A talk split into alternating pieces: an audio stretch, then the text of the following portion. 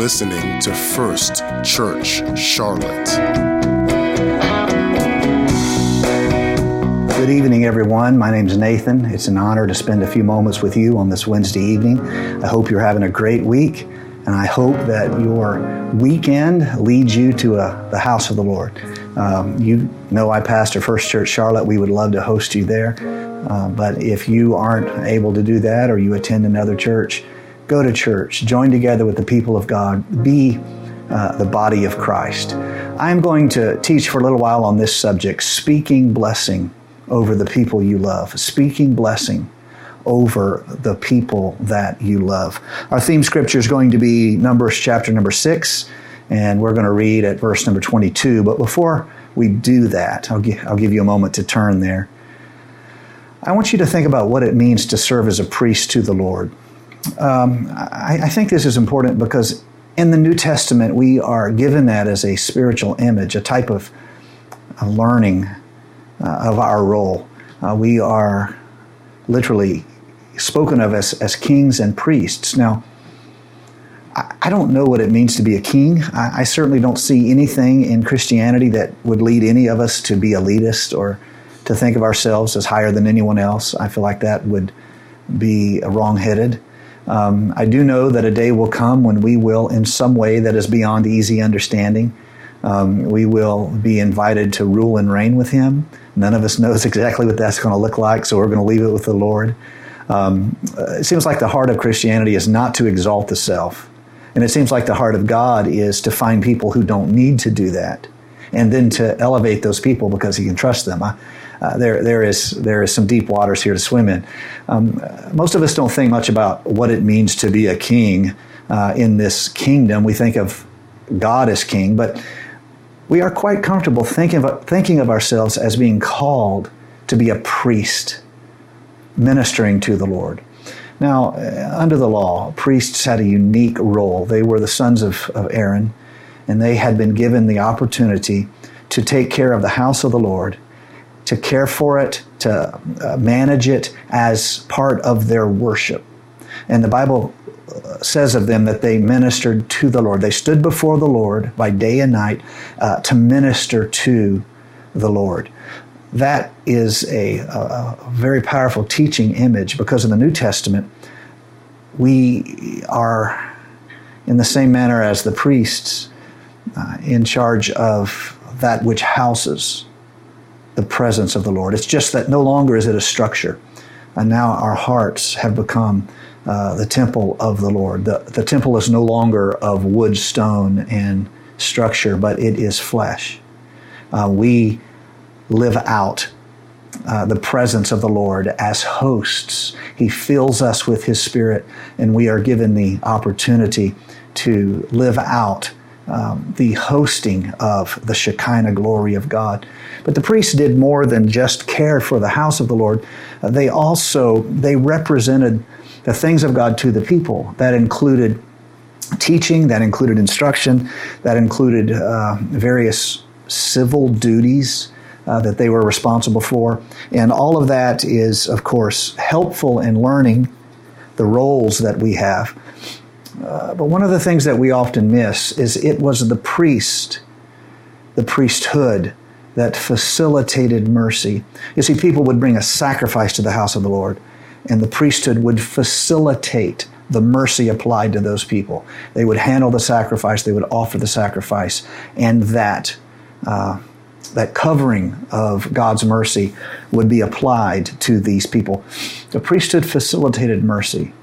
And in a spiritual way, I believe we do that now. We're, we are like the 70 who were sent ahead of the Lord Jesus Christ, who went into all the villages and said, Jesus is coming through, and he'd like to stop by your house and bless you. And we represent the Lord. Uh, we are facilitators of grace. We have been entrusted with this good news. Your sins have been taken care of. You can receive the redemptive victory of Jesus Christ in your life. We we facilitate grace and mercy. We are preachers of hope. Um, we have this uh, most joyous burden that anyone has ever carried, and that is the good news that God has made. God has made a way. So we, as a spiritual priesthood, minister to the Lord. All right, so with that in mind, I want to read a passage to you. This is number six, and we're reading at verse number 22. Then the Lord said to Moses, Tell Aaron and his sons, this is how you are to bless the Israelites. Say to them, The Lord bless you and keep you. The Lord make his face shine on you and be gracious to you. The Lord turn his face toward you and give you peace. This, Aaron, this priesthood, this is how you're to bless God's people. This image of intentional instruction where the Lord doesn't just vaguely say, Yeah, y'all be a blessing to my people. No, He tells them how they are to bless the people of the Lord. Say to them, The Lord bless you and keep you. That phrasing, this blessing, is pretty popular in, in modern Christianity. We sing songs about it, we preach messages about it. It's beautiful. Uh, we embrace it. But I want you to know that this idea of speaking blessing, blessing, uh, is all through the word of the Lord, and it is particularly densely woven through the New Testament books. You can hardly find any epistle written by Paul, written by uh, Peter, John, uh, Luke. Uh, you understand what I'm saying? Uh, there's almost no place where the writer does not speak prayer and blessing for someone. Let me read uh, another place in the scripture, Ephesians 3, if you'd like to turn there with your Bibles. We're going to read it, verse number uh, 16. Paul is saying this I pray that out of God's glorious riches he may strengthen you with power through his Spirit in your inner being, so that Christ may dwell in your hearts through faith. And I pray that you, being rooted and established in love, may have power. Power that isn't rooted and established in love hurts as many people as it helps, but I'm not preaching about that. You're rooted and established in love, may have power together with all the Lord's holy people to gasp, to grasp how wide and long and high and deep is the love of Christ, and to know this love that surpasses knowledge, that you may be filled to the measure of all the fullness of God. Now, to him who is able to do immeasurably more than we than all we can ask or think, according to his power that is at work with it, within you, to him be glory in the church and in Christ Jesus throughout all generations, forever and ever. Amen. This is Paul speaking blessing over a church. Uh, we, in the same manner that the priesthood had a duty to bless God's people, I believe we have a duty to bless God's people. It's natural for us to want to bless our children, particularly, um, and it's natural for us to want to bless our family. And perhaps to a lesser degree, it's natural for us to want to bless our friends. But I believe we are called to more than just the blessing of me and mine, more than just the blessing of my four friends and my two children. You, you see what I'm saying? Um, we are called to represent blessing to a society and to speak God's blessing. We don't do that. Uh, not at least I don't do it near as much as I should. Um, I'm really comfortable saying I'm going to pray for you. We're really comfortable saying I'm going to believe that God will be with you. We're really comfortable saying, look, He's going to help you. Uh, we're really comfortable doing that. But we're not near as comfortable saying, I want to speak God's blessing upon you.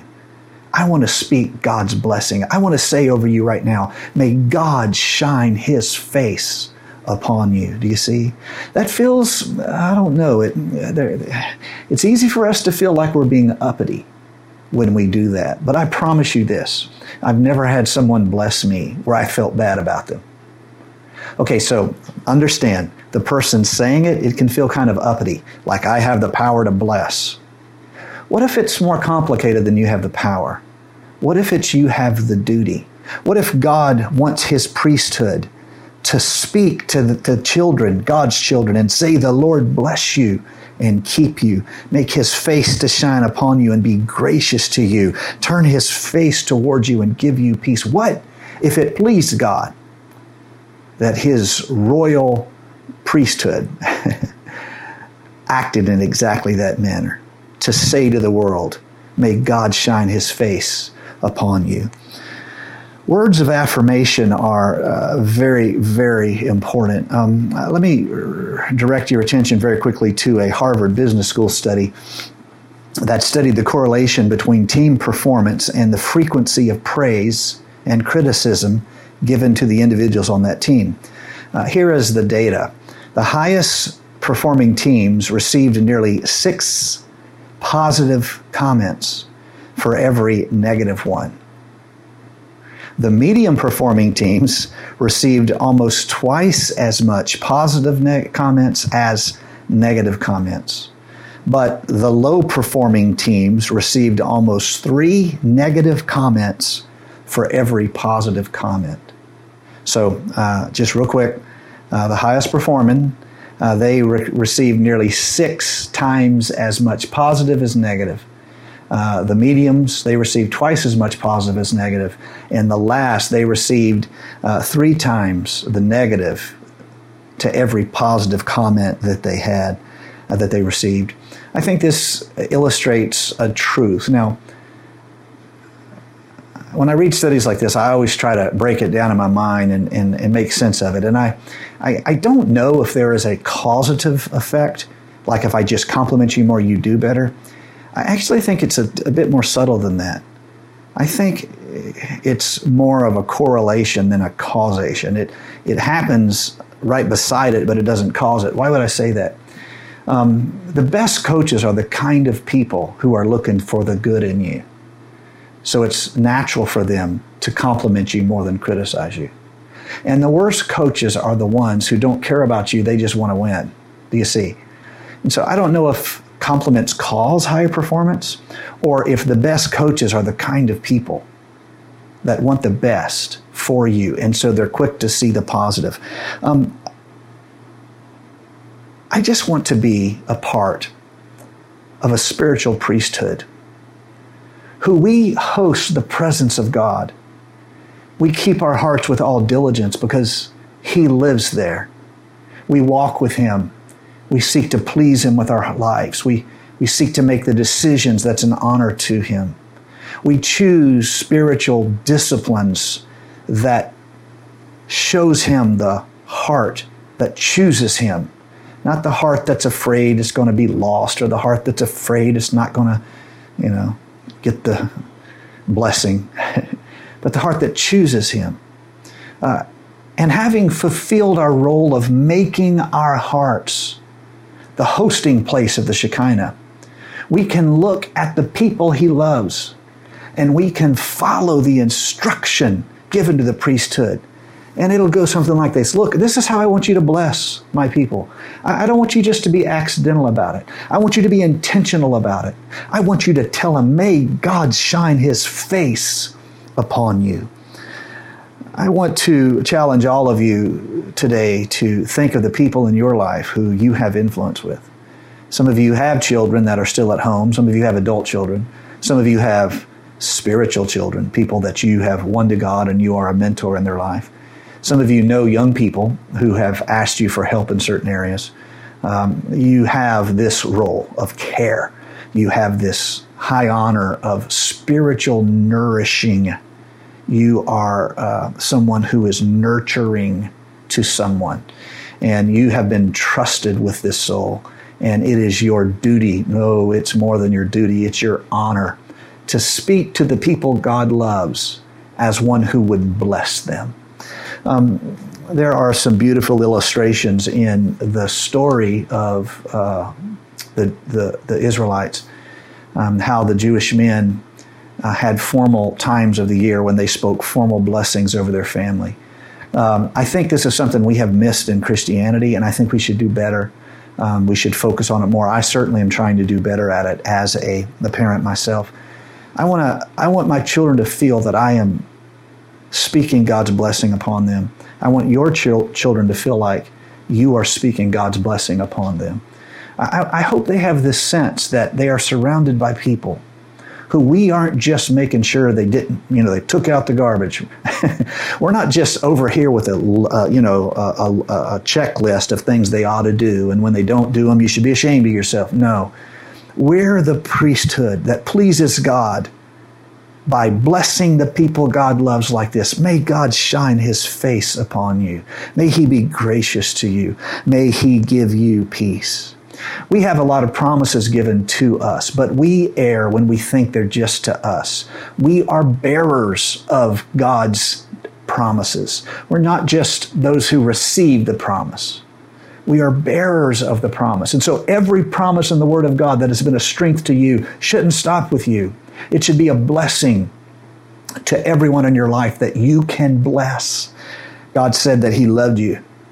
You know scriptures like John 3:16. You know that God loves you. That promise can't stop with you. Everyone in your world needs to hear that God loves them. You can claim a promise for yourself like I am forgiven. 1 John 1:19. I am forgiven. I am forgiven. I claim it. God is faithful. He's merciful. I'm forgiven. And don't let that that that um, promise stop with you. You bear that promise to someone in your life, and you speak that promise over them. You stop them. Don't don't don't let your children live with a sense of defeat in their life. You bless them. Yes, you bless them. I want you to know the Bible tells you you're forgiven. I speak God's forgiveness to you, not because I'm God, but because I stand on God's word. Uh, you are God's workmanship. You're unique. God has an investment in you. You need to see that you are His work, workmanship. Uh, we claim that for ourselves. We encourage ourselves with that, Ephesians 2 and 10. But we can't let it stop with us. You're never alone, Matthew 28 and 20. Uh, you are chosen of God, uniquely chosen, 1 Peter 1 and 9. You're protected from the evil one, 2 Thessalonians 3 and 3. These promises can't stop with you. You are blessed to bless. God has placed you in a place of spiritual dominion in the same manner that Adam and Eve are placed in a garden of God's creation. And what does God tell Adam to do? You define this place, you name it. Whatever you name it, that's what we're going to call it. You're, you have dominion here. You represent me here. You want to call a bear a bear? It's going to be a bear. I'm not going to show up and say, oh, no, let's call it a hubba bubba. it's a bear. you, I want you to see how God, as a king and as a priest, places his people in the arena of spiritual contest. And he places you there with dominion, and you speak faith. You speak to the spiritual mountains. You bless, and unfortunately, you can curse. Your words can bless, your words can uh, curse. Uh, our language as representatives of the great promises of God has tremendous power. We want the people we love in our life to have this sense of God's favor upon them. Uh, whether we are blessing our children at home or whether we are speaking to people that we are spiritual mentors to, they desperately, desperately need to have a sense of God's favor that is upon them. Um, one of the ways we bless children is to notice something that they do well and remind them that God gave it to them as a blessing. So my uh, my little girl, um, she is she loves people. She's super friendly. Um, we gave her the nickname of Sister Friendly, and um, from a very young age, uh, I started calling her Sister Friendly. And I gave her assignments because she's so good at meeting people, and she now has owns that. She's sister friendly and she'll go out um, in the like some of our neighbors are playing um, in the backyard next door. And uh, I got a text from the neighbor next door asking if Ellie, Ellie wanted to come play. And Ellery didn't know the kids. And I, I, stuck my head in the living room where Ellery was, and I said, "Would you like to go play next door with the kids? You won't know them, but you." Want... And she leapt to her feet, and she said, yes, yes, yes, yes. And she ran outside as fast as she could, and she's running around the corner of the house. She hasn't even seen the kids yet. She's running and she's and she's shouting, "Hello, hello! I'm coming to play! Hello, hello!" Okay, that can just be a personality trait.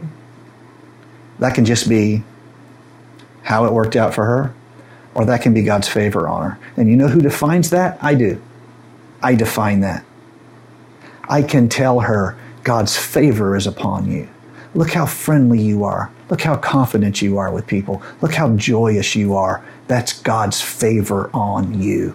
We must be those who follow the instruction of the Lord. And we bless God's people like this. May God shine his face upon you. May, be, may he be gracious with you. May he give you peace. You see, I believe you can, in an almost astonishing way, in an unexpected way, in a mysterious way, you could perhaps turn the whole path of someone's life. If they just could reframe what they're dealing with and begin to believe that God's favor is with them and that they are blessed. Anything that is in your child's life that you admire, let them feel the blessing of God's investment upon them. Anything that you see a young person in our church doing, if there's a young person in our church, don't sit back and wait for him to make a mistake. Please don't do that. You will drive me crazy if you do that.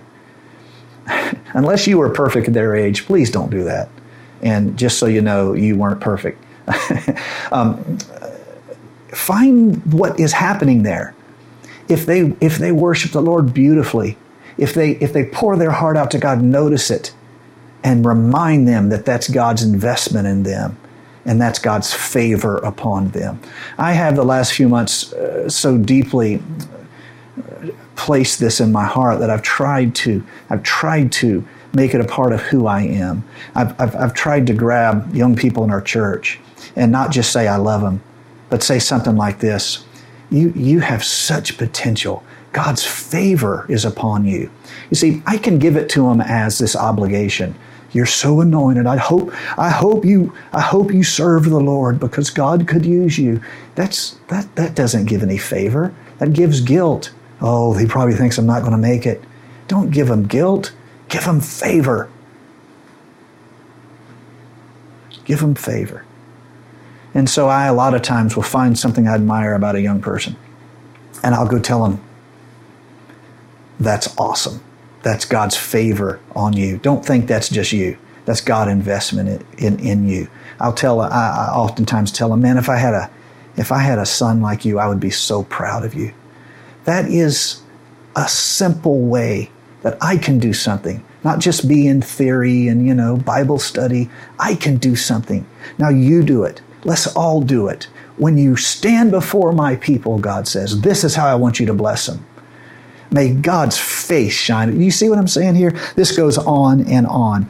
Uh, uh, the people that you are you are ministering to uh, in your life, uh, some of the things you might you might notice about them, and you might uh, help them cultivate is if you ever see them step out in faith or make a pronouncement of faith, make sure they feel God's favor in that and make sure that you, they know you see that.